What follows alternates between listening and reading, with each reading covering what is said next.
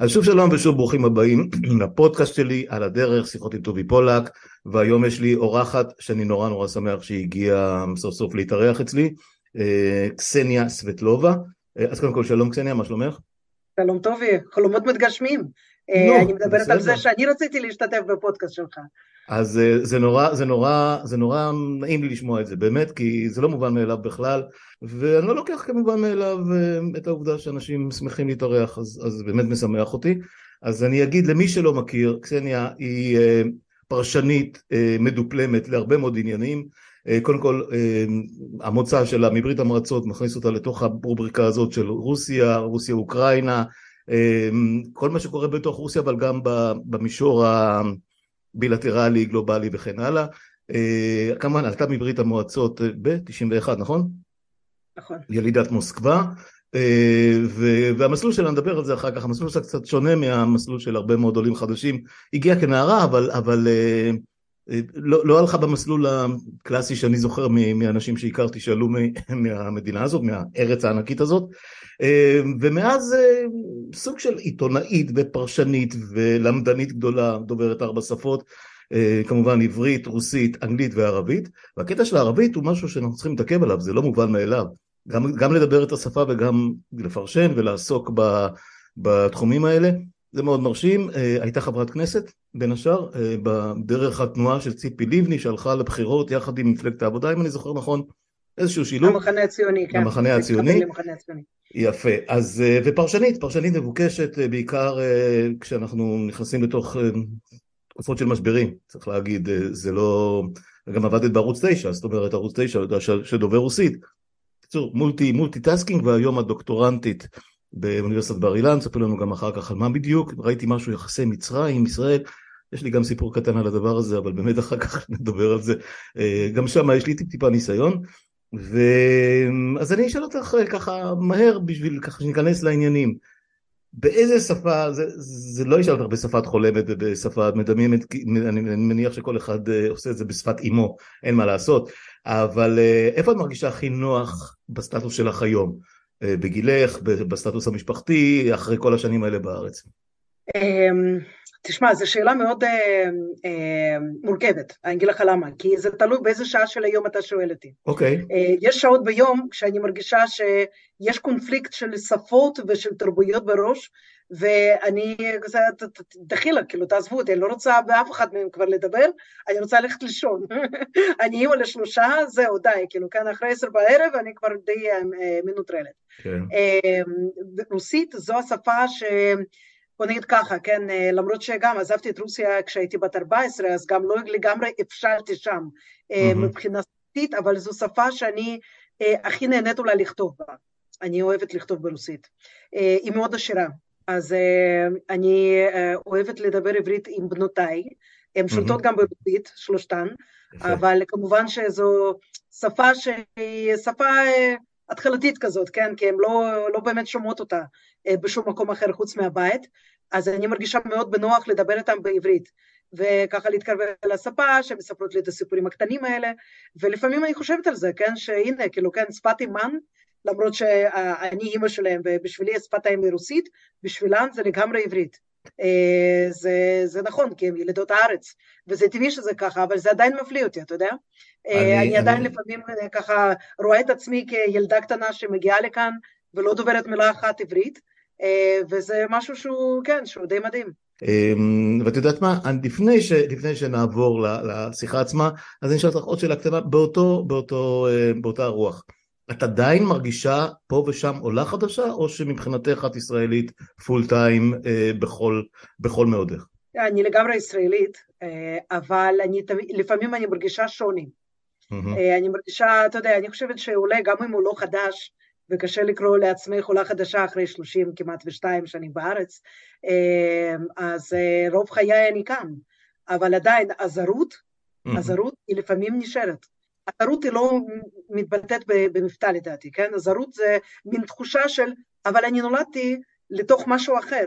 אני נולדתי לתוך בניינים שונים, אוויר אחר, אוויר לח של החורף למשל, כן? ברור, ברור. אני יוצאת לפעמים החוצה, כן? ואני מרגישה את החורף שאני מאוד אוהבת פה בארץ. עדיין, כאילו, משהו, משהו אני לא אגיד שחסר, כן, אני לא מתגעגעת לשם, כי אני לא גרה שם מגיל 14, כן. אבל משהו עדיין זר, משהו לפעמים, לפעמים זה ככה, כן, נקודות כאלה שמבצבצות החוצה. כן, אימא רוסיה, את יודעת, זה היה ביטוי, אה, ביטוי אה, מאוד מאוד אה, נפוץ בזמנו. כן, אוקיי, אימא, אה... אתה יודע, סטפ מאדר אולי, כן? לך מותר להגיד, אני לא, אני לא אכנס לזה, נולדתי פה, כן. אני לא מכיר שום כן. דבר אחר, כן. לפחות כמולדת. בסדר גמור, אז הפלגנו קצת בהיכרות, אבל זו שיחה ראשונה, ואני די, יש לי תחושה כזאת שהיא לא תהיה האחרונה, אנשים באים ומאיזושהי סיבה באים שוב, באים עוד פעם ועוד פעם, ותמיד יש על מה לדבר וזה מאוד נחמד. אז זהו, אז קסניה סבטלובה איתי אורחת אה, אה, בהופעת בכורה, אה, וזה משמח אותי, ואתם בפודקאסט שלי, על הדרך, שיחות עם טובי פולק, ומיד אחרי שנשמע את קטע הפתיחה של הפודקאסט של Silent Regression, נעבור לשיחה המלאה עם קסניה, ואנחנו נדלג בין די הרבה נושאים, תכף תראו. אז עוד שנייה.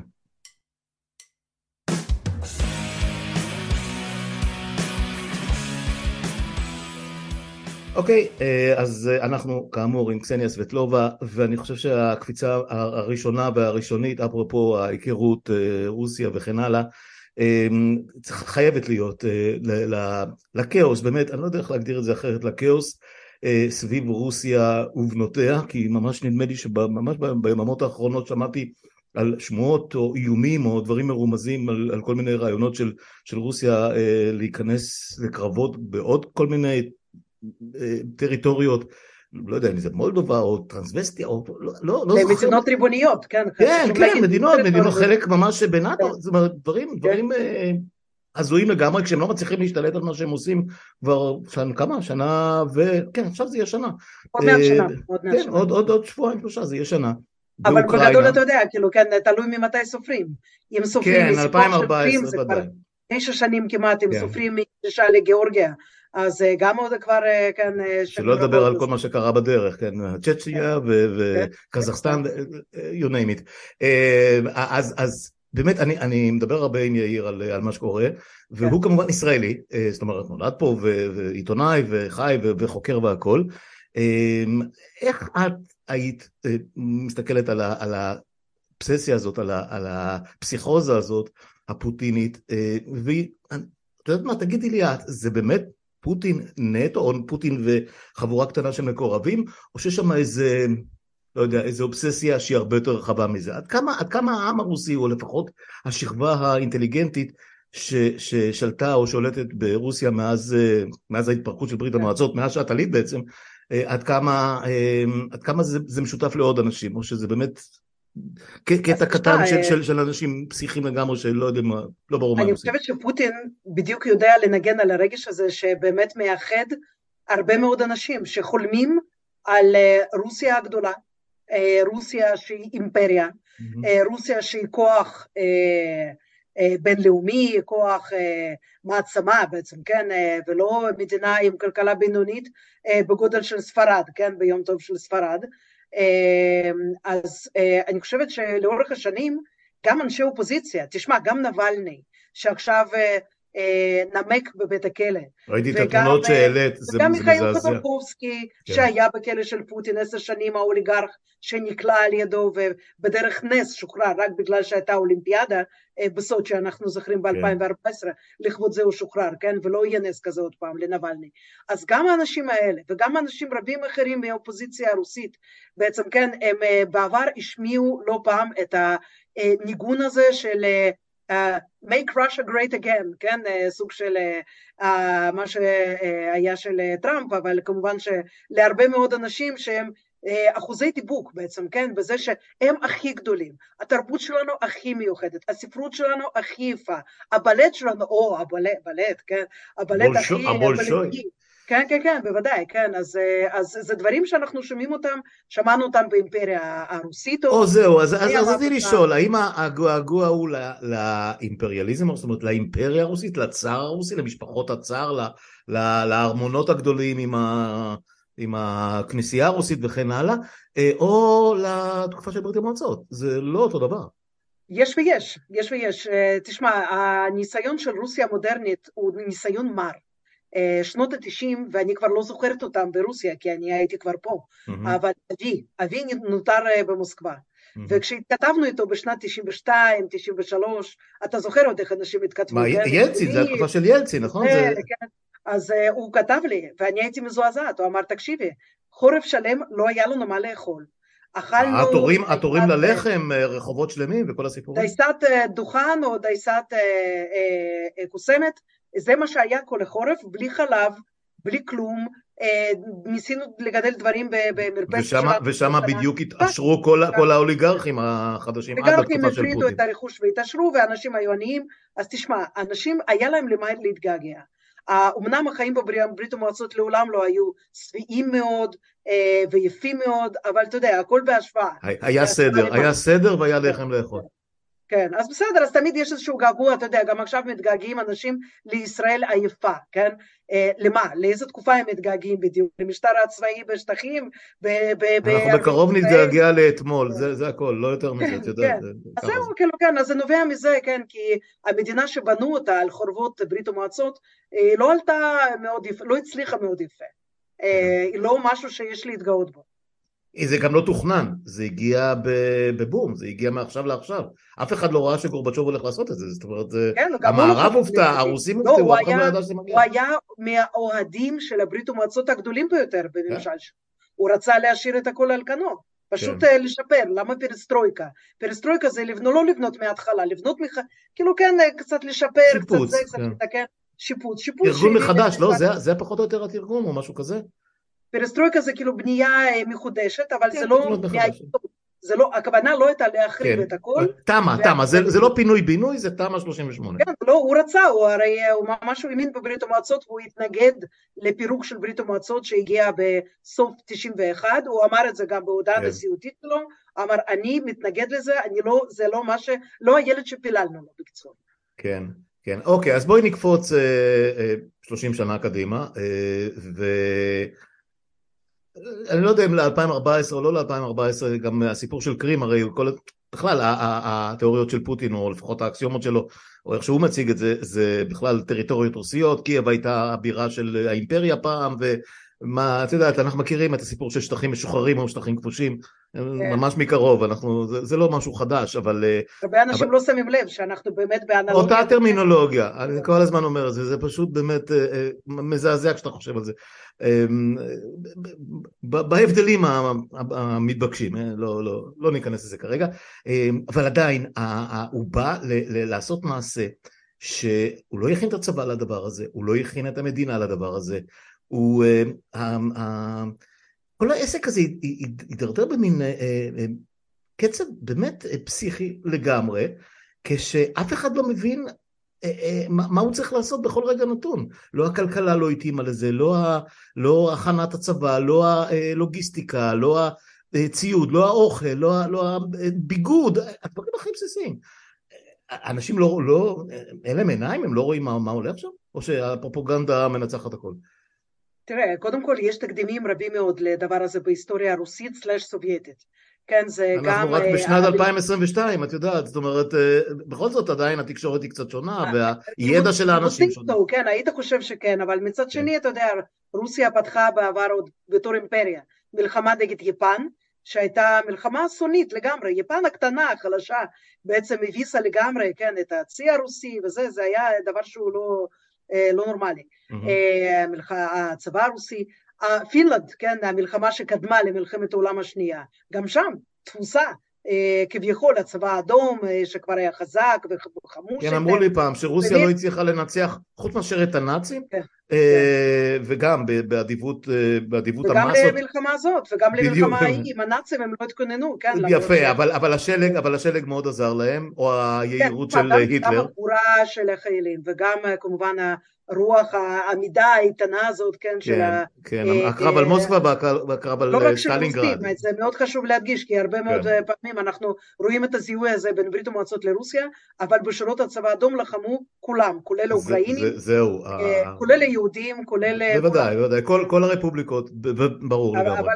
אבל רוסים מנסים לנכס את כל זה הרי לעצמם היום, כן, הם עושים את זה בלי בושה. אומרים חיילים שלנו, רוסים, שחררו את אושוויץ. אתה יודע מה? כמה יהודים היו בין משחררי אושוויץ? היו כמה יהודים שם, והיו, אוקראינים גם. כן, ברור לגמרי. אוקיי, בואי בוא נדבר טיפה על הרוסי הממוצע, על הרוסי המשכיל. אני מבין, ש, אני מבין שברוסיה השנייה, אם יורשה לי, ברוסיה הפחות משכילה, הפחות מחוברת, הם מקבלים את מה שהשלטון מספר להם פחות או יותר, ככה זה עובד כמעט בכל מקום בעולם. אבל בכל זאת יש שכבה מאוד משכילה ו, ושכבה עשירה, וכמובן אנחנו מדברים על האוליגרכים שהחרימו להם והתאימו להם וכל מיני סיפורים והמערב נלחם בהם. אה, יש עדיין אה, מיליונים רבים של אנשים ברוסיה, במוסקבה, בערים הגדולות, שלא יכול להיות שהם, אה, שהם מקבלים את הדבר הזה כמו שהוא. אין. מה, מה הלך הרוח לדעתך, ממה שאת שומעת? תראה, הדבר המפחיד הוא באמת שגם האנשים המשכילים שכביכול היית מצפה מהם שהם ידעו יותר טוב, שהם יחפשו את הדרכים ללקט את המידע המהימן ולהסתכל למערב, גם להם שטפו את המוח. Yeah. כן. אז זה טעות יהיה לחשוב שרק הבן אדם ש... טוב, בסדר, מה, הוא למד חמש שנים ואחרי זה הלך לעבוד במפעל, ברור שהוא לא ידע כלום. קודם כל, גם בקרב האנשים האלה, יש אנשים שהם אנשים סבירים, שהם מבינים שאתה יודע, כאילו, כן, אה, משתמשים בהם כבשר תותחים, וגם באנשים הפשוטים פשוטים מאוד, יש כאלה שבאמת תופסים עד כמה השלטון הזה מושחת, שקרן, אה, ונכלולי וציני, קודם כל ציני. אה, לגבי האנשים המשכילים, תשמע, אני מכירה לצערי הרב חברים של, וחברות שלי מהמנוחה, היא הלכה לעולמה לפני שנתיים, ואני לפעמים, עד כמה שכל יום אני חווה את. אה, בעצם את הפרידה ממנה ואת המוות שלה, אני אומרת, טוב שהיא לא חוותה את זה, טוב שהיא לא mm-hmm. ראתה את זה, כי הדבר הזה היא עקבה אחרי ההתפתחות של פשיזם, ככה, וזה לא, אין מילה אחרת אה, לתופעה הזאת, והיא ראתה את החברות שלה. הולכות בתלם עם כל התכתיבים האלה של השלטון, כי כבר אין כוח להיאבק, כי כבר הן כבר מבוגרות מדי, ומה הם כבר יעשו, זה או להיות בהגירה פנימית, יש מושג כזה ברוסית, להתנתק מכל הזה, כאילו כן, ולהיות באיזושהי התנגדות פנימית, זה מאוד קשה, או ללכת בתלם. אה, ואני אה, ככה זה, קצת... זה שוב, אה, זה שוב מוכר לי כן? מדי מה, מהימים מוכר, האלה כאן. מאוד מוכר, כן, כן. מאוד מוכר, אבל כיוון שזו חברה שהופכת מאוטוריטרית לטוטליטרית, כן, mm-hmm. אנחנו ממש רואים את המעבר הזה, כן, לתוך yeah. הטוטליטריזם, אז uh, זה ממש לא משאיר הרבה, או שאתה בהתנגשות עם המשטר, uh, או שאתה uh, זורם, כן, ואני מתקשרת לנשים האלה, כן, שהן היו חברות של אמי, והם עברו בכל מוזיאון שהיה במוסקבה, ומכירות כל אבן מאבניה, כאילו, כן, של מוסקבה, והן קוראות צרפתית, והם קראו המון ספרים, ועדיין הן אומרות לי, תקשיב, אבל את יודעת שאוקראינים הם הרי עם לא משהו, ככה. תעמולה, אה, כן, לגבי הצד השני, ומה קרה פה, אה, ולמה אנחנו חייבים לשלוט בהם, כי הם חיות אדם. אז אני, אז אני, מניח, אז אני מניח שיש לא מעט אנשים אה, ברוסיה ובסביבה שאומרים מה שבגין אמר בזמנו בתקופת מלחמת איראן-עיראק. מאחל הצלחה לשני הצדדים. לאבותינו ולדורות שלפנינו יש חשבון פתוח עם האוקראינים גם. להגיד את זה. יש לו חשבונות פתוח עם כולם טובי, אתה יודע, הייתה תקופה שכתבתי כל יום טור אה, על אה, היום הזה, אה, היום הזה בהיסטוריה היהודית, נגיד mm-hmm. כן וזה, וחפרתי המון בארכיונים וחפרתי בכל מיני אה, מקבצים כאלה של מידע, כן, מה קרה ביום כזה או אחר, mm-hmm. יום שלא היה פוגרום נגד יהודים במקום כלשהו עלי אדמה. זה, פעם זה כן. אמסטרדם, ופעם זה ציריך, ופעם זה נגיד במקום באוקראינה, ופעם זה במרוקו, ופעם זה. כן? הרי מה, מה מאפיין את הדת היהודית? זה תמיד צומות ו- וימי זיכרון וכל מיני כאלה, אה, והבדיחה הקבועה היא, הרגו בנו, שחטו בנו, יאללה בואו נאכל. אז, אה, אז ללכת ולחפש פוגרומים בהיסטוריה היהודית זה הולך עוד לא רק מאה שנה אחורה או 200, זה הולך אלפיים ושלושת אלפים שנה. כן, אז בואי בואי תספרי לנו קצת באמת איך משפחה משכילה, אה, אה, אה, כמו שאני שומע אותך לפחות, וזה ברור לי שזה לא, לא המצאת את זה, ככה הגעת, לפחות מהצד של ההורים. איך, איך אחת כמוך מגיעה לאולפנה, ומה הקטע של הדת ומסורת, מה הסיפור? כן, אז על ההתפתחות המעניינת הזאת בחיי צריך באמת להגיד תודה לזבולון עמר. אוקיי. Okay. שר החינוך שהיה בשנת 91, mm-hmm.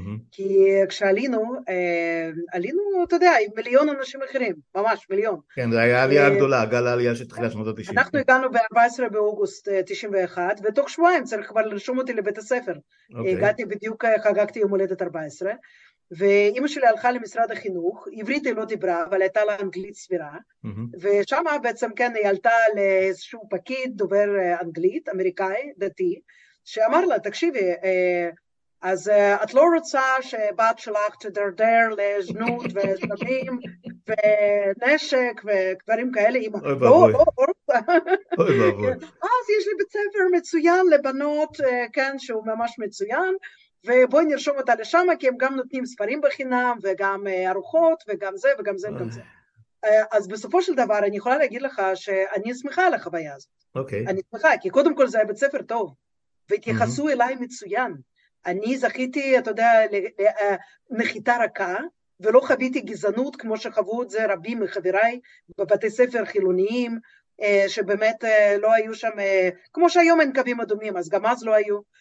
וממש כן, זה היה, היה כל, מה שהיה, כל, מה ש, כל מה שיש היום בלי טיק טוק כן, ובלי, ובלי כן, אינסטגרם, כן. אני מתאר לעצמי. אז, אז אני, אני הרגשתי שאני עלייה ברוכה, ומתייחסים אליי טוב. אז, אז, לי... אז הקטע עם הדת לא, התחבר, לא התחברתי אליו, חוץ מאשר מה שהיה צריך אה, מבחינת חצאית או משהו כן. באולפנה, אני מניח. אז תראה, אה, קודם כל התחברתי מאוד, ואני ממש נפלתי בקסם אה, של 아, המגזר הזה, המגזר הדתי, הציונות הדתית, כן? ש, שלא קיים היום יותר. שהמציאו את המפלגה הבזויה הזאת, אבל כן, כן, למונח הזה של, של כן, של ציונים מצד שני, אוהבים את הארץ, משרתים, עובדים וזה, מגדלים משפחות לתפארת, mm-hmm. זה היה ממש נראה מקסים, ואני באה ממשפחה גרושה, אנחנו שלוש דורות של ילד אחד או ילדה אחת בעצם כן, אה, ופתאום אני רואה את המשפחתיות הזאת, את החמימות הזאת, זה קסם לי מאוד, mm-hmm. אני חזרתי בתשובה בגיל 14, אה, כי כן. פשוט הרגשתי שאני רוצה להיות, אני רוצה להיות חלק. יכולת לגמור כמו סיוון רב מאיר, אוי בואי בואי.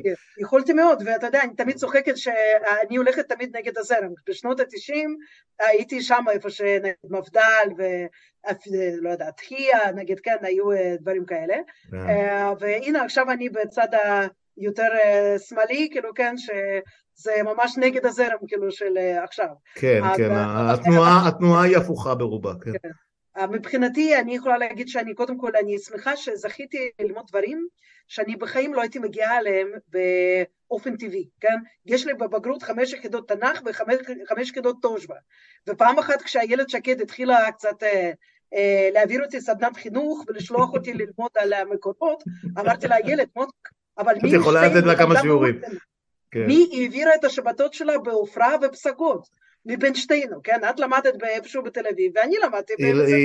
היא צפון תל אביבית לגמרי. כן, כן, ואני גרתי בירושלים, כן. וכל השבתות אני התארחתי אצל חברות בכל ההתנחלויות פה. את יודעת מה? אוקיי, אז זה מעניין, כי המסלול שלך היה יכול להגיע, להמשיך לשם, זאת אומרת, אה, אין סיבה נראית לעין, חוץ מאשר כמו שאני, כמו שאת נראית לי כרגע, אבל זה לא אומר שום דבר לעומת איך, איך נראית לפני, לא יודע מה, 20-25 שנה. אמ, מתי באמת חל המהפך? מתי הבנת שהקטע הזה של הזרם הדתי, דתי-לאומי, אמ, כל, כל, כל המעטפת הזאת פחות מתאימה לך? איך זה הגיע? קודם כל זה תהליך, אמ, וזה לא משהו שבבת אחת מבינים, טוב, אוקיי, לא מתאים לי, אני לא חלק מזה, כן? זה. היו שם כל מיני משברים אישיים וכל מיני תובנות אישיות בדרך. קודם כל כשכבר התקרבתי לגיל 17, אה, כן, התחלתי להבין שאולי זה לא לגמרי אני, אבל עוד הייתי עמוק עמוק בתוך התהליך הזה. Mm-hmm. באיזשהו שלב באתי הביתה לאמא, אמרתי לה, תקשיבי, בואי נזרוק את כל הצלחות שהבאנו ממוסקבה, אה, חרסינה, כן, משפחתית, בואי נזרוק אותם כי זה לא כשר. היא אמרה, לא, לא, לא, תקשיבי, חמודה, כאילו, אני אוהבת אותך והכל, אבל עד כאן אנחנו נלך לרב של השכונה, גילו, ונבקש ממנו אה, שיעשה את ההכשר לצלחות האלה ונטבול אותם ומה שאת רוצה ולא לא נזרוק שום דבר. אבל אה, באיזשהו שלב הרגשתי שאתה יודע, כאילו כן, אה, זה הרצון אולי להשתייך לקהילה, זה בוודאי איזשהו קסם, כן, של החיים האלה שהיו נראים לי מושלמים, כן, לפחות מבחוץ, הם היו נראים מושלמים. אבל זה לא לגמרי אני, ואני זוכרת רגע אחד מובהק שבו בעצם, כן, הכל התהפך. Mm-hmm. זה כבר היה באוניברסיטה, אוניברסיטה עברית, אה, למדתי, התקבלתי למזרח תיכון בתקשורת, ובאחד מהחוגים האלה, אני כבר לא זוכרת במה, אני חושבת שבתקשורת, אה, אה, המליצו לנו על הספר, הזמן הצהוב של גרוסלר. כן. זה לא, זה מעניין, אני אשמח להחליף לזה כמה מילים, כי יש לי זוויות כן. מאוד מעניינות שם. אוקיי, אז התחלת לקרוא את גרוסמן. כן, דווקא בזמן הצהוב. ואתה יודע, במקביל לסקרנות טבעית שהייתה לי תמיד ביחס למזרח תיכון, ולשכנינו הערבים, וההחלטה שלי בגיל 19 ללמוד ערבית. אני רוצה ללמוד לא, ערבית. לא מובן מאליו ליוצאי ברית המועצות לדעתי, זה מאוד נדיר, יודע, לא? כאילו, אה, כיוון שכל השגרירים הרוסיים מדברים ערבית בצורה מושלמת. Okay. אוקיי. ויש בית ספר מאוד מאוד חזק ברוסיה, כן, למזרחנות וללימודי ערבית, בגלל הידידות הארוכת כן, היסטוריה, כן. עם המשטרים הערביים, ברור. אה, אני אף פעם לא חשבתי שזה מוזר, אולי בגלל זה לא חשבתי שזה מוזר. אז זהו שאני לא נתקלתי בתופעות כאלה, לפחות לא, יש עוד כמה, יש עוד כמה, יש עוד כמה. אני בטוח שיש עוד כמה, אבל זה כן. בדרך כלל, הרי את יודעת, 8200 ומודיעין ואמ"ן וכל כן. הסיפורים האלה, זה חבר'ה שגדלו בבתים של יוצאי מדינות ערב, מדינות המזרח מה שנקרא, לא, אה, וידעו ערבית, או כאלה שבתיכון החליטו אה, לא זוכר שאני נתקלתי בעולים חדשים, לא יודע מאיפה אפילו, לא חשוב, גם לא, לא, לא אמריקאים, לא צרפתים, שדווקא נטו לעולם הערבי או לערבית בכלל. זה אוקיי, אבל יכול להיות שלא, אני לא יודע הכל, זה אומר הרבה. כן. תשמע, אני, אני אף פעם לא חשבתי שזה מוזר, כמו שלעולם לא חשבתי שזה מוזר שאישה תהיה כתבת לגני ערבים. אה, כשנפתח ערוץ 9 אז אה, הדבר היחיד שרציתי לעשות שם זה להיות כתבת לענייני ערבים, כמו אודי ארי. אתה יודע, כאילו, כן, אה, אף פעם לא רציתי להיות פרשנית לענייני משהו. כן. רציתי להיות כתבת שטח, וזה מה שעשיתי, 15 שנים של חיי. שזה מרשים, כאילו, הדברים שעשית, אה, אגב, הצלחת להגיע למקומות, לכל המקומות האלה עם דרכון ישראלי, או שיש לך דרכון נוסף? ש... למקומות שאפשר היה להגיע עם דרכון ישראלי, הגעתי עם דרכון ישראלי, אתה יודע, אתה מסתובב בשטחים. וזה לא משהו שעשיתי פעם ב... זה משהו שעשיתי כל כן, יום. כן, כן, זה העניין. אז אתה רואה את האנשים האלה כל יום, אתה לא תתחיל לספר לא, לא מדבר על השטחים, אני מדבר על מחוץ כן. לארץ, זאת אומרת, לא, לא, כן. לא מעבר לקו הירוק. כן. אז אה, כן, אז מקומות כמו ששם הישראלים פחות רצויים, כמו לבנון או סוריה, אז זה ברור שלא... אז יש לך דרכון זר, אוקיי. כן, היה, היה דרכון זר, עד הכנסת היה, כן. כמו של איתי אנגל, כן, איתי אנגל והחברים האלה ש... תשמעי, עבדתי מעריף שנים, היינו שולחים אנשים, וה... נכון שאתה תמיד רוצה את העיתונאים הכי טובים שישלחו לכל מיני מקומות, אבל בסוף אתה, בסוף אתה שולח את מי שיכול להיכנס למקומות האלה. אגב... בסוף אני אגיד לך, טובי, זאת, אתה יודע, בגלל ששנינו עיתונאים, אתה יודע יפה כן. מאוד, העיתונאי שולח את עצמו. אף אחד לא שולח אותך למקומות המסוכנים. אה, ודאי, ודאי. אתה עצמך אומר, טוב, אה, תקשיבו, יש לי בעזה איזה סיפור, אני חייבת לנסוע. יש לי איזה סיפור במצרים, מרגישה שמתבשל שם משהו, אני חייבת לנסוע לשם. סמדר פרי, כן. אגב, אם כבר, אם כבר כן. מדברים על, על אה, נשים שמתעסקות כן, בתחום המזרחי, זה כן. בתחום הערבי. אבל הנה, אתה שם לב שזה מעט מאוד שמות. כמה יש... את יודעת מה, אני אגיד לך משהו בצער. זה, כן. יש גם את ענת סרגוסטי ואת אמיר האס, זה, לא, זה לא כל כך מעט, עם ענת אגב היא כן. גם הייתה אצלי כבר בכמה פרקים, אמ, זה, זה פחות... ענת היא חברה יקרה. אני משוכנע. אני, אני יכולה להגיד לך בוודאות שעם כל הסקופים שהבאתי ממדינות ערביות וזה, אבל זה דבר חד פעמי. העבודה המעניינת, באמת מעניינת, אחד המקומות הבאמת יותר מעניינים שהייתי בהם זה עזה, חד משמעית. ואם הייתה לי אפשרות הייתי נוסעת לשם היום גם לסקר, ולראות איך, המצב, זה... איך המקום הזה השתנה מאז תקשיבי... 2007, שאז הייתי שם בפעם האחרונה. תקשיבי, זה, זה, זה מדהים, השיחה לפני האחרונה, או שתיים לפני האחרונות, הייתה עם אורן כהן. אורן כהן היה כתב לענייני פלסטינים ערבים, קראו לזה אז, אף אחד לא אה, בידל ביניהם אה, בעזה ובגדה המערבית וכן הלאה, אה, בחדשות, שכמובן כבר לא קיים כבר אה, 30 שנה, ו... כן. או קצת פחות, ו... והוא אומר לי, אני, אין, אני, אין יום שעובר שאני לא מתגעגע ל, ל, ל, לנסיעות לעזה. ענת סרגוסטי, אותו סיפור. עזה, זה היה מקום. אמירה הס גרה שם, הייתה, שכרה בית וגרה בעזה במשך כמה שנים. אה, שלא לדבר על גדעון לוי שמסתובב בכל המקומות האלה, כאילו שהוא... פשוט לא יכול שום דבר אחר לעשות. אתה יודע, מאז 2007 אף אחד לא מסתובב שם. נכון, נכון, אה, אבל... ומאז עזה נעלמה, אתה יודע, מהטלוויזיה שלנו. אה, כן, גם סגרו אותה, סגרו אותה, זרקו את המפתח לים, ו... כן. ואנחנו רואים מה קורה עם זה. אמ, ו... וזה, את יודעת מה, זה, זה, זה מדהים איך שכל הדברים מתחברים. את מדברת על עזה, אורן מדבר על עזה, ענת מדברת על עזה, אמרו לי לדבר עם יוסי אנדור שהסתובב במקומות האלה, אה, ו... ועוד כמה, אה, באמת, מהדורות שלי, את יותר צעירה, אנשים, אנשים ש... שהיום, היום אנשים בן אדם אחד, אם כבר אנחנו גולשים עכשיו לתחום, לתחום שלי, לתחום של העיתונות, בן אדם אחד שהוא בדרך כלל יושב באולפן ומסקר אה, את העולם הערבי שכולל את אה, אפגניסטן, איראן, אה, עיראק, סוריה, לבנון וזה וזה וירדן, ורצועת עזה והפלסטינים. זאת אומרת, זה, זה בכלל כאילו עולמות כל כך שונים, וחלק גדול מהם זה בכלל לא, לא, לא, לא עולם ערבי, האיראנים הם לא ערבים, אבל את יודעת, זה, זה, זאת העיתונות של היום. אה, אז יודעת מה, אז בואי באמת ככה נסכם את הקטע הזה של העיתונות. אה, אמרת שאת מתגעגעת, שהיית חוזרת ומבקרת בעזה והכל. היום את יותר באמת בכיסא של הפרשנית, השנים חולפות ואת צברת את הניסיון ואת הפרסטיז'ה ואת התארים ואת, ה, ואת הניסיון הגדול כ, כמישהו שרואה את התמונה הגדולה יותר. אמ, היית רוצה, אם מסתכלת לאחור, אם העיתונות בארץ הייתה לא מה שנהייתה, אה, אני, אני ככה מדבר ככה, ביני, אני אומר את זה לך ואני כל הזמן חושב על עצמי, כן. אה, וזה חוזר על עצמו כל הזמן. זה משהו ש, שנראה לך שהיית עושה ממנו קריירה פרסה, ממש להיות עיתונאית בכל השלבים ו, ולהתפתח בתחום הזה, או שזו הייתה תחנה אחת רק? תראה, קודם כל, אה, תמיד הגדרתי את עצמי כעיתונאית. עיתונאי יכול לעשות כל מיני דברים. זה שטח, זה לא בהכרח שטח, זה כתיבה אה, אנליטית גם, אה, ועשיתי את זה 15 שנים מחיי, ומאז שסיימתי בעצם את הפרק של אה, הכנסת mm-hmm. ב-2019, כן, החלטתי לא להתמודד ב-2019 שוב, מכל מיני סיבות, אבל אני עושה הרבה עיתונות גם מאז.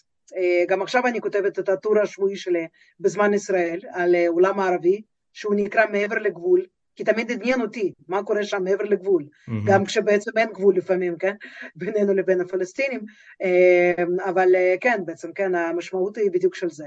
אמ, וצר לי מאוד שהעיתונות הישראלית אה, חווה תהליך של דיסאינטגרציה ממש, כן? אה, אני רואה כיצד זה קורה גם בעיתונות המיינסטרימית בעברית וגם בעיתונות בשפה הרוסית. זה לא רק השוק הקטן, זה בעצם חוסר עניין בעיתונות איכותית. זה אה, חוסר, זה חוסר עניין בעיתונות כן. נטו, זאת אומרת, בעיתונות... אמ, אה, עשיתי, עשיתי אפרופו הבחירות, כל המערכות הבחירות שהיו, תכף נדבר על פוליטיקה קצת, אה, עשיתי סדרה של, אני לא יודע כמה, עשר שיחות לפחות, עם הרבה מאוד עיתונאים, חלקם שפעילים היום, אבל רובם כמובן מהדור שלי, כאלה שכבר מזמן עושים דברים אחרים, או בוודאי כבר לא פעילים בעיתונות, ויש פה איזה הידרדרות מהירה ברמה, ברמה מפחידה, שהולכת יחד עם, עם הידרדרות של הבנה של, ה, של המושגים של דמוקרטיה וחברה ופתיחות ושוויון ו, וחופש המידע וכל מה שקשור בזה. וכשאת אומרת את זה מהזווית שלך, אה, למשל עיתונות בשפות זרות, אה, חוץ מאשר הארץ באנגלית, אם אני מנסה לחשוב על זה, ג'רוסלם פוסט כבר מזמן לא מה שהיה פעם, אה, עיתונים אחרים איזה נוכחות יש להם בכלל בשפה אחרת. אה, את יודעת על העיתונות הרוסית, אני פחות יודע, אה, זה עדיין קיים? זאת אומרת, יש, יש, יש ביקוש, יש היצע, לא, ערוץ 9, הוא עיתונ, עיתונות או שהוא משהו אחר? אה, מה, מה יש שם? לא, יש שם מעט מאוד עיתונות, בוודאי פחות ממה שהיה כשהערוץ קם, mm-hmm. ולפני יותר מ-20 שנים כבר, mm-hmm. לא להאמין איך הזמן רץ, אבל אז באמת עם כל הניסיון המועט שהיה לכולנו בתחום הזה כולנו היינו מאוד צעירים, אני התחלתי שם כשהייתי בת 24, אה, כן, אה, הפכתי ל-25, וכולם היו פחות או יותר בגיל הזה, yeah. כן. אבל כן, אנחנו הלכנו, כיתתנו רגליים, לא הסתפקנו בהודעות לעיתונות של דוברים כאלה ואחרים, בדקנו מקורות, שני מקורות כמו שצריך, כן, וזה, עשינו את העבודה, אתה יודע, כאילו עכשיו זה נראה מצחיק, כאילו בשביל מה טרחנו, מסתבר שאפשר לקחת... קופי פייסט, קופי פייסט, אין... נשים בזה, אתה יודע, תמונות מרויטרס וחלאס, כאילו, כן, לא צריך יותר שום דבר. זה כל כך מעציב אותי, כל פעם הדיון הזה, כי הוא... כי הוא משליך על כל כך הרבה תחומים בחיים שלנו ועל. כל מה שאנחנו רואים שקורה כרגע. הכאב שלי על עיתונות למשל בשפה הרוסית הוא כאב חזק מאוד, למה? כי העלייה הרי ממשיכה לזרום. כל הזמן באים לפה ומצטרפים אלינו 25 אה, אלף בשנה, 30 אלף, בשנה שעברה בגלל המלחמה 66 אלף, השנה יש צפי ל-100 אלף, אה, האנשים האלה באים והם כן. צריכים מידע ברמה איכותית בשפה שלהם כדי שהם יוכלו להתחבר לישראליות, כדי שהם יהפכו לישראלים, כדי שהם יבינו מה קורה פה. אה, ואז למשל כשאני שומעת שרוצים לסגור את התאגיד, וואלה, אני זוכרת את זה איך שנתניהו הקים את התאגיד, בתקופה שלא הרי הוקם, כן, התאגיד, על חורבות של רשות השידור, כן? וכבר אז מירי רגב אמרה, מה שווה התאגיד? אם לא שולטים בו. בוודאי, היא בוודאי לא רואה את האנשים דוברי רוסית, ותיקים, קשישים, או עולים חדשים שמגיעים עכשיו, שזקוקים לזה כמו אוויר לנשמה.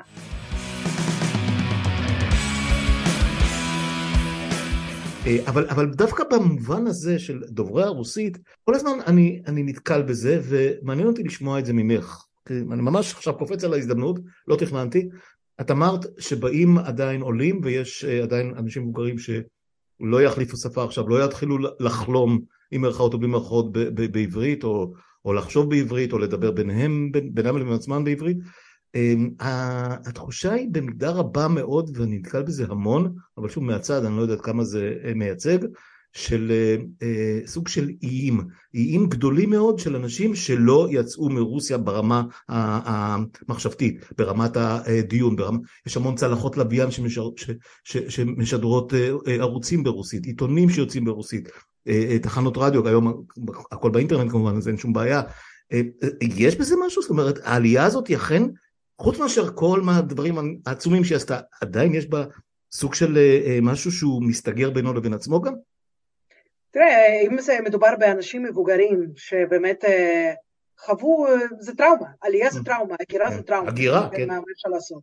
אה, ולא כולם היו מוכשרים כמו אמא שלי, זיכרונה לברכה, שבאמת השתלטה על העברית בצורה יוצאת דופן, mm-hmm. וממש, כן, כן, עד השנים האחרונות אה, כל הזמן הייתה צופה בחדשות אה, בשתיים, ואחרי זה בשעה תשע גם בערוץ תשע, כן, זה כדי mm-hmm. לראות אותי שם, כן, okay. אוקיי. וכן. אבל יש הרבה מאוד אנשים שכן, יש להם קושי של שפה. לא כולם יכולים לקלוט שפה חדשה, אתה יודע, תחשוב על כל אחד מאיתנו שמגיע לארץ חדשה, לומד שפה שאין שום קשר בין שפה שהוא מכיר לבין השפה החדשה הזאת, אה, הוא לא מכיר אותה, הוא לא מכיר את התרבות שלה, הוא צריך ללכת לעבוד, אה, לא כולם נכנסים גם לאולפן, אה, יש עכשיו גם בעיה עם אולפנים, זה כבר משהו, נושא נפרד, כן. אבל בגדול מבחינת אנשים היותר מבוגרים, שזה בעצם קהל הלקוחות של ערוץ 9, בוודאי שיש את העניין הזה. מבחינת עלייה, תקשיב, בעשור האחרון הגיעו 300 אלף בני אדם לישראל. איך אנחנו לא מדינה קולטת עלייה? בוודאי שכן. לא, לא, אה, אני התכוונתי במובן של כן. עליות הצלה הגדולות שהגיעו כן, כן, כן. ושינו לגמרי את מרקם החיים בארץ. אני, אתה יודע, כאילו, זה שונה, אבל אני מבין אותך. לא, שעלייה שתגיע לפה תהיה לה זכות להגיע באופן נורמלי ולא כעליית ההצלה הזאת, כן, כי שלא נזדקק... לא, עכשיו זה הגירה מתמדת. אה. והם, כן, הם נמצאים עכשיו בטראומה כי אה, אני פשוט אה, יכולה להגיד לך, זה פשוט השוואה של ניסיון שלנו, של שנות התשעים. גם אז לא היה יותר מדי עזרה, גם, גם אז לא היה יותר מדי סיוע, אבל עכשיו זה נראה שהתהליך הזה של מה שאנחנו מדברים איתך על עיתונות, דיסאינטגרציה של כל מיני מוסדות, זה כן. גם מבחינת של קליטת העלייה. תקשיב אה, לשר העלייה והקליטה החדש שלנו. הוא רוצה לעודד, משקיע לא עכשיו 300... זה איש של ה, גם של העוצמה, לא עוצמה יהודית, של הבעיה של... אוקיי, say no more. כמובן, שהם רוצים סעיף אה, הנכד בחוק השבות, דבר דחוף מאוד, כן, בעצם כן. כדי למנוע את עלייתם של הלא רצויים, לא מספיק יהודים, אה, וכן, הם שמים עכשיו 350 מיליון שקל על עידוד עלייה מאיפה? צרפת וארצות הברית, מקומות שכידוע מאוד רוצים לבוא משם אלינו, ממש, וזה כן. רק עניין של. עידוד. בואו נעודד אותם ואז הם בטוח יבואו. כרגע הם לא רוצים לעזוב את ניו יורק ואת מיאמי ואת סן פרנסיסקו, אבל בטוח אם אנחנו נבזבז עוד קצת כסף מהתקציב ומהמיסים שלך ושלי, אז הם אה, ללא ספק הם יבואו. אז אנשים חווים, חווים את זה ממש, הפסיקו עכשיו למשל תמיכות אה, עם שכר דירה למי שבא מאוקראינה ורוסיה, ומדובר באנשים שכן, בהרבה מאוד מקרים הם באים באמת בלי... בלי כלום עליהם, כמו שאנחנו... פליטים, במובן, מאוקראינה זה כן, כמעט פליטים כן, כן, נטו. כן. אז אתה יודע, כאילו, כן, אז, אז לא, אם לא יהיה להם, נגיד, אה, עכשיו את הרדיו בשפה הרוסית, שגם שם, העיתונאים שם משתכרים גרושים, פחות מהקולגות שלהם ברשת כן, כן. ובזה. אה, אז, אה, אז גם, גם אם זה לא יהיה? התשובה היא, התשובה היא למה הם עושים היום את מה שהם עושים, א', כי הם יכולים, ב', כי הם מסתכלים באופן... לגמרי פרטיקולרי על עצמם, הם, הם לא, הם בכלל, הם בכלל לא, אתם או העולים או מי שיבוא, פחות, ממש לא מעניין אותם במיוחד, הם, הם, הם עסוקים בנקמה, אבל זה באמת דיון אולי ל, ל, לפרק, לעוד פרק אה, קצר עכשיו בשיחה הזאת. אבל אני יכולה להגיד לך שאותם קולות של ה, כמובן הפונדמנטליסטים הדתיים כן. שמדברים היום על עלייה כן הזאת של אה, מה אמר זה בקשה דורונה, כן רב בקשה דורונה כן. כן, עלייה של אתאיסטים, פשיסטים, גויים, לא יודעת, מתבוללים, כל מיני כאלה, ואתה יודע, אני רואה את המחקרים של משרד העלייה והקליטה, של מי? של משרד העלייה והקליטה בעצם, כן, שמעידים על כך שתהליך של ישראליזציה של העולים, לא משנה אם הם יהודים לפי ההלכה או לא, הוא לוקח משהו כמו שנתיים. תהליך של יהודיזציה, כאשר אנשים שגם אם אין להם את הדם הנכון בעורקים שלהם, אה, יש להם אולי חלק מהאדם הזה, mm-hmm. כן, מהצד, כן, שזה כמובן לא נחשב אצלנו, אה, התהליך של יהודיזציה, שמרגישים את עצמם חלק מהעם היהודי, לוקח חמש שנים. ואחרי חמש שנים הם מרגישים את עצמם יהודים, ישראלים, חלק בלתי נפרד. הלוואי, מה... הלוואי yeah. שהייתי מתחבר לדיון הזה, אני חושב yeah. שהוא בבסיס שלו אה, בלתי נסבל, בעיניי לפחות, אבל זה הפריבילגיה שלי כמי שנולד פה, אה, ומבחינתי זאת, זאת הארץ שבה נולדתי, וה, והיהודית ודמוקרטית, דמוקרטית ויהודית פשוט מוציא לי עשן האוזניים, אבל, אה, אבל זה, זה באמת דיון לגמרי לגמרי אחר, ואני כבר עשיתי כמוהו ואני עוד אעשה ואני גם אשמח yeah. כן. לדבר איתך על זה, אבל, אבל הזכרת קודם את הפוליטיקה ו, וזה. כן. מעניין, את out of the blue, לא היית פעילה פוליטית אם אני מבין נכון, היית עיתונאית, קיבלת הצעה מציפי לבני, איפה ראיתי, ראיתי איזושהי כותרת, ואז ציפי, ציפי לבני הרימה טלפון, וקסניה נעשתה חברת כנסת. אה, וזו קפיצה מעניינת, הרבה מהקולגות שלי עשו אותה, אחד, אחד מהם גם נהיה ראש ממשלה ככה מכאן כן. לשם לכמה חודשים, אה, אבל כמובן שהמון המון עיתונאים אה, נמצאים בכנסת היום ונמצאו בעבר. איך הייתה החוויה הזאת? איך הרגשת איתה? תראה, הכל התחיל בעצם במלחמה בעזה ב-2014, שכמובן מכנים אותה מבצע צבאי. צוק איתן, כן. כן. כן, מבצע צבאי, זה, אתה יודע, הלשון של מה שקורה עכשיו באוקראינה, מבצע צבאי, אבל אתה יודע, כשזה נראה כמו מלחמה, זה הולך כמו מלחמה, מרגיש לך כמו מלחמה, זה מלחמה. ככה אנחנו חווינו את זה. אה, אולי בגלל שהיו לי כבר ילדים, כן, הבנות כן. שלי היו, מהתאומות היו בנות ארבע אה, וחצי, אז נראה לי, כן, כמעט חמש, אה, ובמודיעין לא היו יותר מדי אזעקות, אבל היה מספיק כדי שהם יתעוררו בבהלה ויגידו לי, אמא, מה עוד פעם יהיה את הצליל המפחיד הזה? זה היה מפחיד כדי שמי שלימים הפכה לגיסתי, אז הייתה אצלי בבית, הם באשקלון ובלי מקלט כמובן, אז הם התארחו אצלנו, כן, בדירה קטנה במודיעין, ואחרי שילדים שלה התחילו לסבול מסיוטים. שלא נדבר על ילדים בשדרות ובכל המקומות האלה. אתה מרגיש שהמלחמה מגיעה אליך הביתה. ברור. למרכז הארץ, כן, כן, זה כבר לא ספר, זה כבר לא, אתה יודע, בין קריית שמונה לשדרות או משהו כזה. אז uh, בתור מי שאתה יודע, גם בגלל שזה עזה, ובגלל שהפקתי עוד לעבוד בעזה, כן. uh, ואני ראיתי את ההתנתקות, וסיקרתי התנתקות מתוך עזה, mm-hmm. וחיוויתי על זה את דעתי, אתה יודע, ב op-ed שכתבתי בעיתונים אחרים, כל הזמן כתבתי בכל מיני מקומות, אה, בג'רוסלם פוסט, בעוד כל מיני כלי תקשורת בארץ ובעולם, אז אני פשוט ידעתי, אנחנו הולכים לחזור על אותן הטעויות עוד פעם ועוד פעם ועוד פעם, והניסיון הזה פשוט, תשמע, כאילו, כן, בואו נטאטא את זה מתחת לשטיח, נכה בהם קצת, נפציץ אותם קצת, והם יירגעו בסדר, כן, אז מה יקרה? בעוד שלוש שנים נחווה את זה שוב פעם. בוודאי, בוודאי. אגב, לדעתי זה יהיה פחות משלוש שנים, אבל... אה, אבל אה, אבל זה גרם לי, אתה יודע, להתחיל לחשוב זה בסדר, אני עושה עיתונות אז היה כבר 12 שנה, 13 שנה, mm-hmm. ויש לי ניסיון שבאמת הוא ייחודי מבחינת זה שאני לא באה מתוך, החוג, מתוך החוגים הצבאיים האלה, כן? כן? אני לא 8200, אני לא ב... הייתי במודיעין, כן? אני באה מתחום אזרחי לחלוטין, כן? Mm-hmm. אקדמי סלש עיתונאי. ויש לי את ההשקפה המאוד מסוימת שלי, וניסיון של רבים אה, שעשו דברים דומים לי, אבל לא עשו את מה שאני עשיתי, כן? אה, יש. אז אה, אולי כדאי להתחיל לחשוב על, אתה יודע, כאילו, כן, להתקדם למקום שהוא...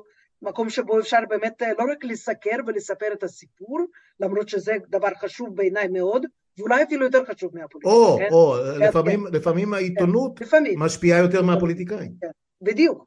אבל uh, הרגשתי שאולי באמת, uh, כן, uh, כן, אולי כדאי להתחיל, להתחיל להגיד את האמת. כאילו, אז כן, עשית את זה ארבע שנים, ושורה כן, תחתונה. אז, אז התחלתי, אתה יודע, לעשות סקר שוק. קודם כל, אני בהשקפתי נמצאת, כן, איפשהו בין...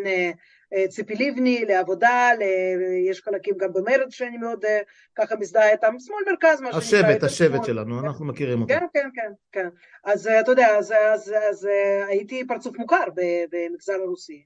וקיבלתי גם הצעות פוליטיות לפני כן, שאני דחיתי אותן ב... שרנסקי וכאלה.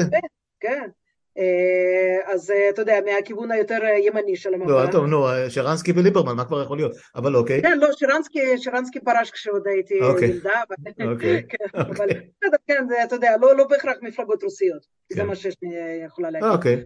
אבל תמיד מחפשים את הקול הרוסי וזה, כאילו, כן, וכשהייתי אומרת לאנשים שפנו אליי, אמרתי, חבר'ה, אבל אתם יודעים מה אני בהשקפתי. אבל מה, מה, מה זה משנה לנו? כאילו, מה אכפת לנו? זה לא, זה, לא משנה לנו בעצם. תביאי את הסחורה, תביאי את הסחורה.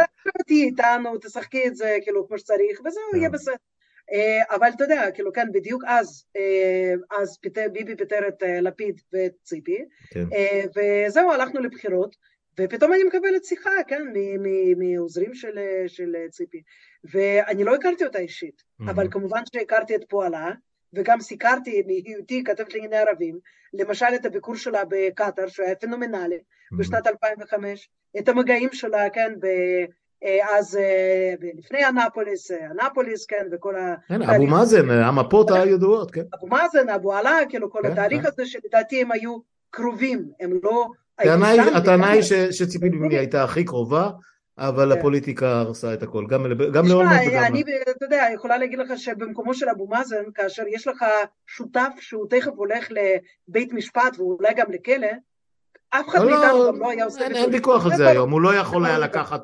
אני, היה לי ויכוח, אולמרט היה אורח שלי באחת השיחות, ואני אמרתי לו, אתה אולי צודק במאה אחוז, אבל אי אפשר לבוא בטענות לאבו מאזן במקרה הזה.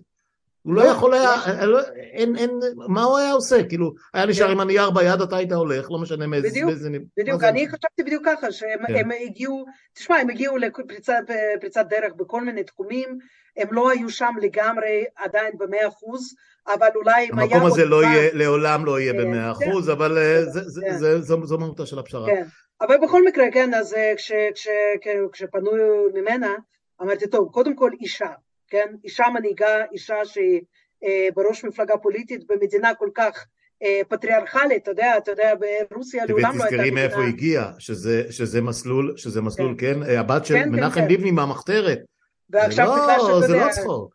כן, זה לא צחוק בכלל, עכשיו בגלל שאני בעצמי בצעירותי הייתי יותר קרובה למחנה, הם קוראים לעצמם לאומי, לא משנה, כן. כן בית"ר, כן. אני הבנתי היטב את התהליכים שהיא עשתה, כי גם אני עשיתי תהליכים, שונים אולי, אבל כן, אבל דומים. וזהו, כאילו, כן, ואני חושבת שזה באמת היה, כן, כאילו, רק היא הייתה יכולה לגרום לי באמת לעזוב את המקצוע שכל כך אהבתי, וזה היה שבר אמיתי, תשמע, טוב, זה לא היה דבר של מה בכך. אני התגעגעתי ואני מתגעגעת גם היום. אני יכול להבין אותך. מתגעגעת לכתיבה. אחרי שסיימתי בכנסת, אני, אתה יודע, כאילו התחלתי להגשים את כל החלומות. כתבתי ספר, ביימתי סרט, כתבתי המון המון כתבות מאז. תראי מה עושה עופר שלח היום, הוא, הוא מפרשם משחקי כדורסל, הוא, הוא חזר לבוא להתעסק בכתיבה על ביטחון. הקטע הפוליטי הוא, הוא תמיד, חוץ מאשר אלה שבאמת נולדו לתוך הפוליטיקה וזה החיים שלהם מעל ועתיו, אבל גם כאלה שהיו שם כמעט כל חייהם, סתם נסתכל על רוני ברון, גם העורר שלי פה, אז, אז הוא היום מתעסק בעיתונות, צריך להגיד, הוא משדר ברדיו פה שם, וזה נורא, החיבור הזה בין עיתונות לפוליטיקה, תחשבי, תחשבי אחורה, הרצל, למה ללכת הכי רחוק. אבל, באמת, מיוסי שריד ואורי אבנרי, וכל כך, הרבה אנשים שזה מה שהם, משם החיבור הזה הגיע, וזה מאוד מאוד, זה מאוד מעניין החיבור הזה בין שני הדברים, כי, בשני התחומים עוסקים באות, באותו עניין. בהוויה הפוליטית, בהוויה החברתית, בחקיקה, בכל מה שקשור בחברה, ונדמה לי שהיום המעט מהעיתונות שנשאר מנסה עדיין איכשהו להיאחז בזה, והפוליטיקה הלכה למקום אחר לגמרי. את ראיתי שכתב, או כתבו עלייך, שהחלטת לא להתמודד שוב ב-2019, ומאז את עושה את הדברים שדיברנו עליהם. את היית מסוגלת לראות את עצמך בשנתיים שלוש האחרונות, ובוודאי נניח במבנה הפוליטי הנוכחי, בתוך המערכת הזאת, לא משנה איפה? אנחנו תמיד צוחקים על זה עם החברות שלי, עם החברים שלי, והם תמיד אומרים לי, תקשיבי, את עשית אקזיט ברגע הכי נכון. זאת אומרת, זה ימי פומפיי האחרונים. רציתי להגיד, ברחת כל עוד נפשך בך. כן, אבל אני אגיד לך את האמת, כאילו, כן, ההחלטה שקיבלתי אז לא להתמודד, וכביכול זה היה משהו ש... זה לא לגמרי צפוי, כי אה, אז עשיתי את המהפך הזה. Mm-hmm. אז התחלתי בעצם, כן, קריירה חדשה. Uh, עד שנכנסתי לכל הדברים האלה, הרי אני לא באה מתחום פוליטי. כן. אני סגרתי את ענייני ערבים, ו- ולא סגרתי את הכנסת אף פעם. Yeah. מצאתי את עצמי בכנסת, לומדת מאלף בית, שאף אחד לא טרח כמובן להסביר לי ולהדריך וזה, לומדים כאילו כאן לבד. אה, ובסדר, כאילו כן, אז עברו ארבע שנים. קודם כל, אתה יודע, אתה זוכר מה קרה במחנה הציוני. אבי גבאי, ריבים, אה, הוא פיטר את אה, לבני אז, כאילו כן, נפרד, זה, זה היה... לבני זרקה את מופז, ואחר כך הוא זרק את לבני. זה היה ברור שאנחנו הולכים ו... כן, כן. כן. זה היה ברור שזה צחוק מעבודה. ואני יכולה להגיד לך יותר מזה. הביקורת שהייתה לי אז על כל מה ש... אתה יודע, כאילו כן, על המחנה, שום דבר מן המחנה לא היה שם. זה היה 24 ח"כים שהם כל אחד מהם כוכב בודד, ושום סינרגיה, שום שותפות. זה נורא מזכיר לי, אה, לא נעים לי להגיד לך. שום דבר לא היה שם מהבחינה הזאת. נכון, אבל זה בדיוק, אבל זה בדיוק כל החיבורים אד הוק האלה, שבצד בצד, בצד ההוא, בצד הרע של המפה, אם יורשה לי, ואני לא שואל כן. רשות אף אחד, אה, נמצאים אה, אנשים שיש להם מטרה אחת, לא חשוב, כל המטרות משנה שלהם, אבל מטרה אחת, לבוא, לחסל אותנו, ל- ל- ל- לנקום בנו, ל- ל- למרר את חיינו, ובצד שלנו כל אחד אה, עושה את החשבון הקטן שלו, ואנחנו לא נתאחד, ואנחנו מרץ תסתדר, לא, וזה תראה, זה ו- ואין היום, את רואה איך ההתנהגות של, של, של לפיד וגנץ, no way out, אנחנו, אנחנו in a deep shit, כן? אין פה, אין פה מי כן? לדבר.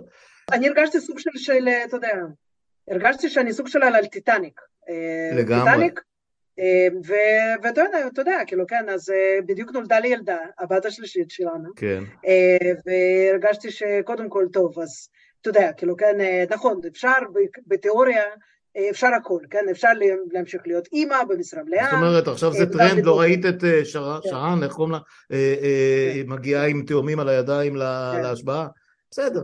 כולם, יש אנשים שאוהבים לעשות הצגות. כן, אמ, לא, אני הרגשתי שקודם כל זה יהיה לי קשה מאוד. זה יהיה לי קשה לא, מאוד. לא... אה, וגם פספסתי כמה שנים בחיים של התאומות שלי, כשהייתי, אה, אתה יודע... השאלה הגדולה אם באמת את חושבת, או חשבת אז, ואני די מנחש את התשובה, עד כמה באמת תוכלי לעזור ולהשפיע. כן. בסיטואציה הזאת. אה, זה היה גם זה כי אתה יודע, אה, כל אחד בא לכנסת, במיוחד אנשים שהם לא מנוסים פוליטית, כן. עם איזשהו חזון כזה, אני ואני, ויש לי חקיקה. הייתה לי שיחה כזאת עם אמילי, אוקיי. מואטי, כן, אה, דיברנו הרבה לפני שהחליטה. טוב, אמילי שמעה על כל הדברים האלה לפני שהיא נכנסה ממני. מה זאת אומרת, היא הייתה יועצת, היא הסתובבה שם.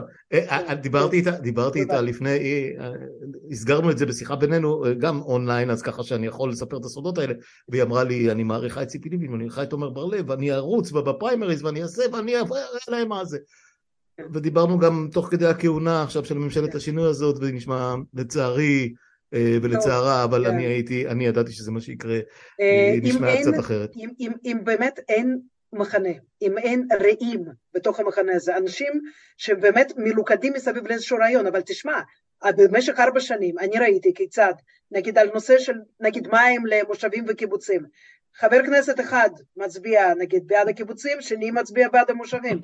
אנחנו מדברים על אפילו... את מדברת על מפאי של פעם, ככה הדברים עבדו, ככה זה היה. אוקיי, אז אתה יודע, כאילו כן, נגיד ראש המפלגה, ראש הסיעה, שאז היה בוז'י, כאילו כן, מציע נגיד משהו אה, במישור המדיני, מיד קמה אופוזיציה, זה ימין מדי, זה שמאל מדי, זה זה. אה, עכשיו אני בעד פלורליזם, ברור, אני, אתה יודע, כאילו כן, אחרי שנולדתי בתוך מערכת שהיא מאוד... ריכוזית, ריכוזית וטוטליטרית. כן. אבל אם אתה רוצה לעשות שינוי אתה חייב שיהיה לך אנשים ששומרים על הגב שלך, אתה שומר על הגב שלהם, ואתם שם לאיזושהי מטרה, אבל לא רק לעשות יחד. או אני חושב שאף אחד, אני חושב שכבר הרבה מאוד שנים, אולי השריד האחרון, כמובן רבין, אבל זה חוכמה קטנה וזה הולך הרבה אחורה, והמבנה המפלגתי היה שונה מאוד, שתי מפלגות גדולות, מה שכבר לא קיים היום, אבל uh, הניסיון האחרון היה ברק, והוא גם ניסה לעשות כמה חיבורים, אבל זה היה כישלון פוליטי נוראי, ש... אני לא, פשוט מאז אה, אה, שום, שום דבר לא קם מחדש. אמ, אבל, אבל באמת אה, הפוליטיקה תחסל אותנו anyway. לסיום, השיחה הזאת, לא לסיום בכלל, אבל לסיום השיחה הזאת, אני רוצה לחבר, אני, אני, הייתי רוצה לראות אם את יכולה לחבר בין הדברים שאיתם הגעת מ, מ, בתור ילדה, מהטוטליות של השלטון, מהמשטר הדיקטטורי בגדול,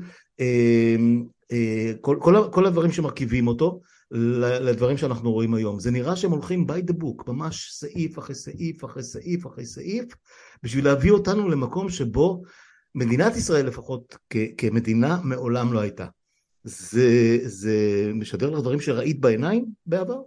אז אני אה, נולדתי לתוך, אה, כן, אה, ניוון עמוק מאוד, כן, ברוסית קוראים לזה זסטוי, כשהכול עומד, אתה יודע, מה הם עומדים, מה הם עומדים. ואז בעצם, כן, חוויתי את הפריחה הזאת, כן, של אה, מילת ברירה, מילת ברירה התחילה הדחיפה הזאת לדמוקרטיה, והכל נפתח, והכל פרח בעצם, כן, החלטתי להיות עיתונאית בגלל mm-hmm. התקופה הזאת, mm-hmm. כי עיתונאים היו הגיבורים שלנו. הם דלו את המידע, הם, הם הביאו אותו, כן, הם אה, חשפו כל מיני דברים אה, מהעבר, מההווה, ו, וזה היה נראה כמו ממש תחילתו של עולם חדש. Mm-hmm. וכאשר, אתה יודע, כאילו, כן, כשכבר עלינו, סבתא שלי, כן, היא נפטרה כבר בארץ, היא קבורה בהר הזיתים, היא אמרה לי, תקשיבי, אם היינו ברוסיה, אני לא הייתי מרשה לך שאת תהפכי לעיתונאית, כי הורגים עיתונאים. אה, שמה, במקום ההוא, כאילו, כן, הורגים שם עיתונאים. אבל בישראל, כן, זה נראה לי כמו קריירה שהיא בסדר. והנה, אחרי התקיפה הזאת שהייתה נגד אודי סגל ואלון בן דוד לפני מספר ימים, אני חשבתי על מה שהיא אמרה, כאילו, כן, לאן אנחנו הולכים אה, עם הדבר הזה. אז, אה, אז זה מפחיד אותי, כי גם אם לא חוויתי בעצמי בעצם, כן, אני חוויתי דווקא תקופה אופטימית ויפה של התחלה של משהו, שלאחר מכן היא כבר נגדעה וזה סיפור אחר. אבל אה, אתה יודע, כאקדמאית כבר, כן, כחוקרת, אה, אני כתבתי כל כך הרבה על הידידות שלנו עם הונגריה, עם פולין, עם המשטרים אה, מינוס, כן, ככה קוראים לזה עכשיו, דמוקרטיה אי-ליברלית, עוד איזה שטות, כן, שאין לזה קיום למשפט הזה באמת. כל החברים האלה, כתבתי על זה מספר שנים, לפני עשר שנים, ושמונה שנים, וחמש שנים, והנה אנחנו מגיעים למצב שבו, הנה, כאילו אנחנו אוטוטו שם בעצמנו, בהונגריה, אולי בטורקיה אפילו. הם כן, מתעקשים לשים וי על כל אה, רובריקה כן. שאורבן ומורוויצקי, או איך שקוראים לו בפולין, כן. אה, אה, זה ממש step by step. זה ממש כאילו השאלנו מהם את ה textbook, איך להרוס דמוקרטיה. playbook, בספורט קוראים לזה playbook, את יודעת, ה guideline הזה של ככה תעשה, ככה תעשה, עיתונות וי, זה וי, זה צ'ק. משפטי משפט, כן, כן, כן.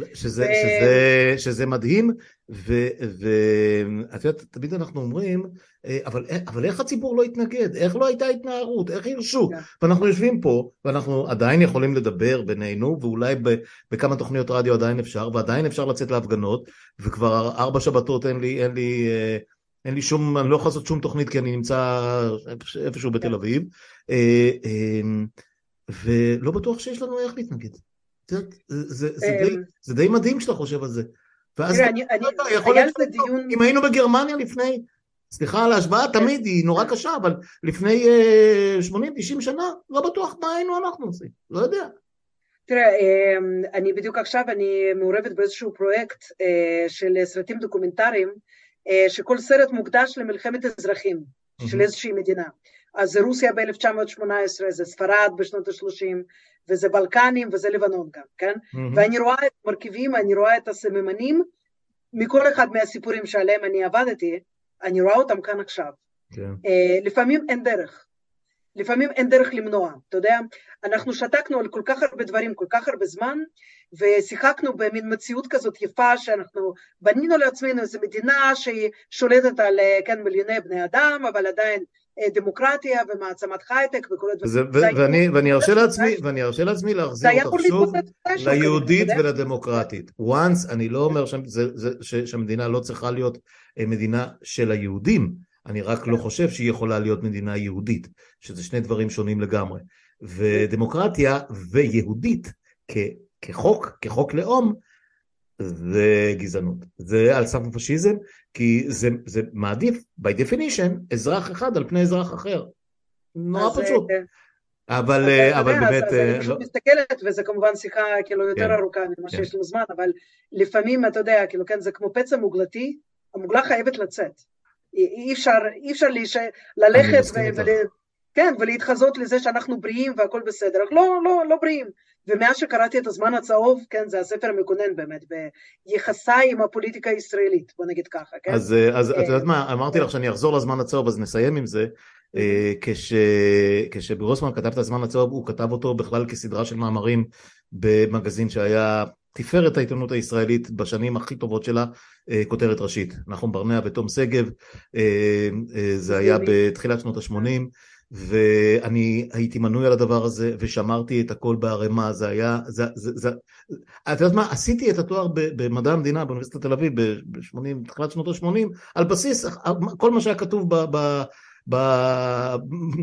בכותרת ראשית, והזמן הצהוב היה חלק, היה מבצע של ממש סדרת כתבות של גרוסמן שאחר כך הפכה לספר, ובאותם שנים כמובן שהייתי חייל משוחרר ועשיתי מילואים, ואני חייתי בתוך הזמן הצהוב הזה, חייתי בו, והייתי ברפיח אוקיי. בשבוע שבו נפתחה האינתיפאדה הראשונה, בדצמבר 1987, וכל מה, ש, מה שכתב שם גרוסמן אה, הכרנו מהרגליים, ושום דבר לא הפתיע, וזה לגמרי סיפור, הסיפור המכונן של הדור שלנו, אה, שחלקם הלכו ללבנון, והוותיקים יצאו מיום כיפור, וכל הסמטוחה הזאת שבין, שבין המלחמות וסביב המלחמות, ואני עומד אה, בהפגנה, נדמה לי לפני שבוע, בכיכר אה, בקפלן שם, וגרוסמן עולה לנאום, ואז הוא אומר, חברים, זה כבר לא הזמן הצהוב, זה הזמן השחור. ואני חושב, ש... כן, ואני חושב שזה משהו שאנחנו יכולים אה, לשים בו נקודה לשיחה המאוד מאוד מרתקת ומאוד מאוד מעניינת הזאת, שבה ממש ככה רפרפנו על הרבה מאוד דברים שקשורים בחיים שלך ובחוויות המשותפות אה, שלנו כישראלים. אבל ממש רק בקצה המזלג, אז אני ממש משוכנע שיהיה לנו עוד הרבה על מה לדבר גם בעתיד. ומה אני אגיד לך, אה, שתגמרי את הדוקטורט בהקדם, אה, ותהיי דוקטור סבטלובה, ונדבר פעם הבאה גם על אקדמיה וגם על מחקר וכל הדברים האחרים שאת עושה. הדוקטורט בעצם עוסק ביחסי ישראל-מצרים. אה, למרות שאנחנו לא, לא יותר מדי בעצם עסוקים ביחסינו עם השכנים, שכנה שלנו מדרום, אה, כי הכל בסדר, כביכול הכל טוב. אה, אבל היחס הרי, כן, של המצרי הממוצע וגם האליטה, ידוע לנו היטב, כן, אנחנו הרי תמיד קוראים, כן, במין חוסר אמון, מה, הם יכולים לפרסם דברים כאלה עלינו, תמיד עניין אותי למה.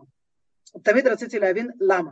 Uh, השנאה שמגיעה משם היא נראית יותר עוצמתית מאשר אפילו ממדינות שאין לנו איתן יחסי שלום.